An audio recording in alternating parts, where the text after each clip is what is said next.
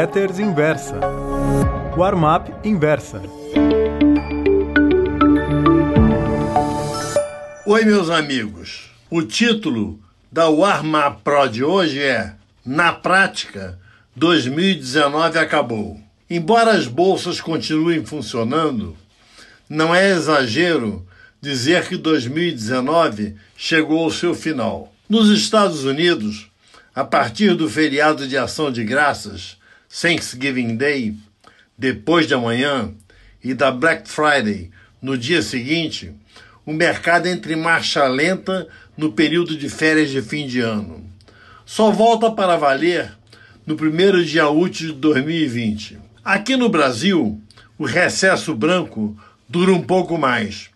Vai até fevereiro, quando reabrem os trabalhos no Senado e na Câmara dos Deputados. No STF, recomeçam em 6 de janeiro. Como, ao longo do ano, a Bolsa de Valores foi muito influenciada por decisões dos poderes legislativo e judiciário, nesse período as coisas irão mais devagar. É comum também que os traders tirem férias na ocasião. O próprio ministro Paulo Guedes já declarou que 2019 já era e que a reforma administrativa, próximo avanço importante da administração Jair Bolsonaro, ficará para o ano que vem.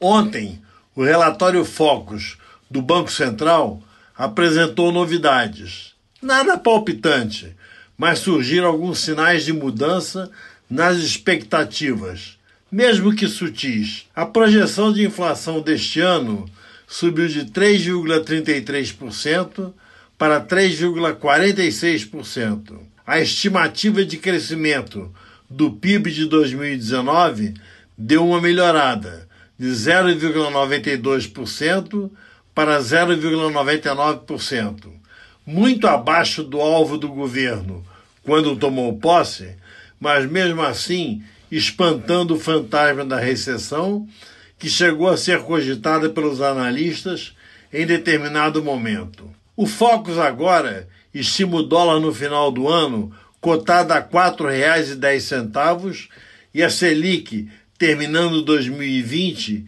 em 4,50%, contra uma expectativa na semana anterior de 4,25%.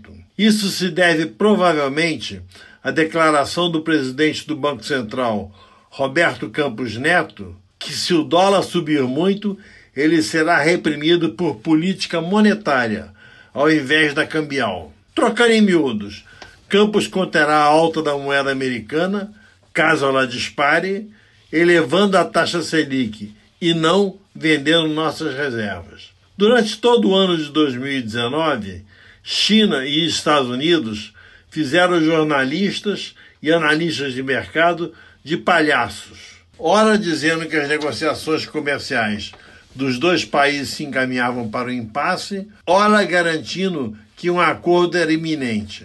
Para mim, a situação é clara. Os chineses querem continuar exportando o máximo possível para os Estados Unidos, o grande comprador de seus produtos industriais. Donald Trump quer o que for melhor para a sua reeleição daqui a um ano. A situação de Trump é complicada. Primeiro, porque ele tem uma data limite para suas decisões 3 de novembro de 2020, dia das eleições. Xi Jinping joga com o fator tempo a seu favor. Muito obrigado.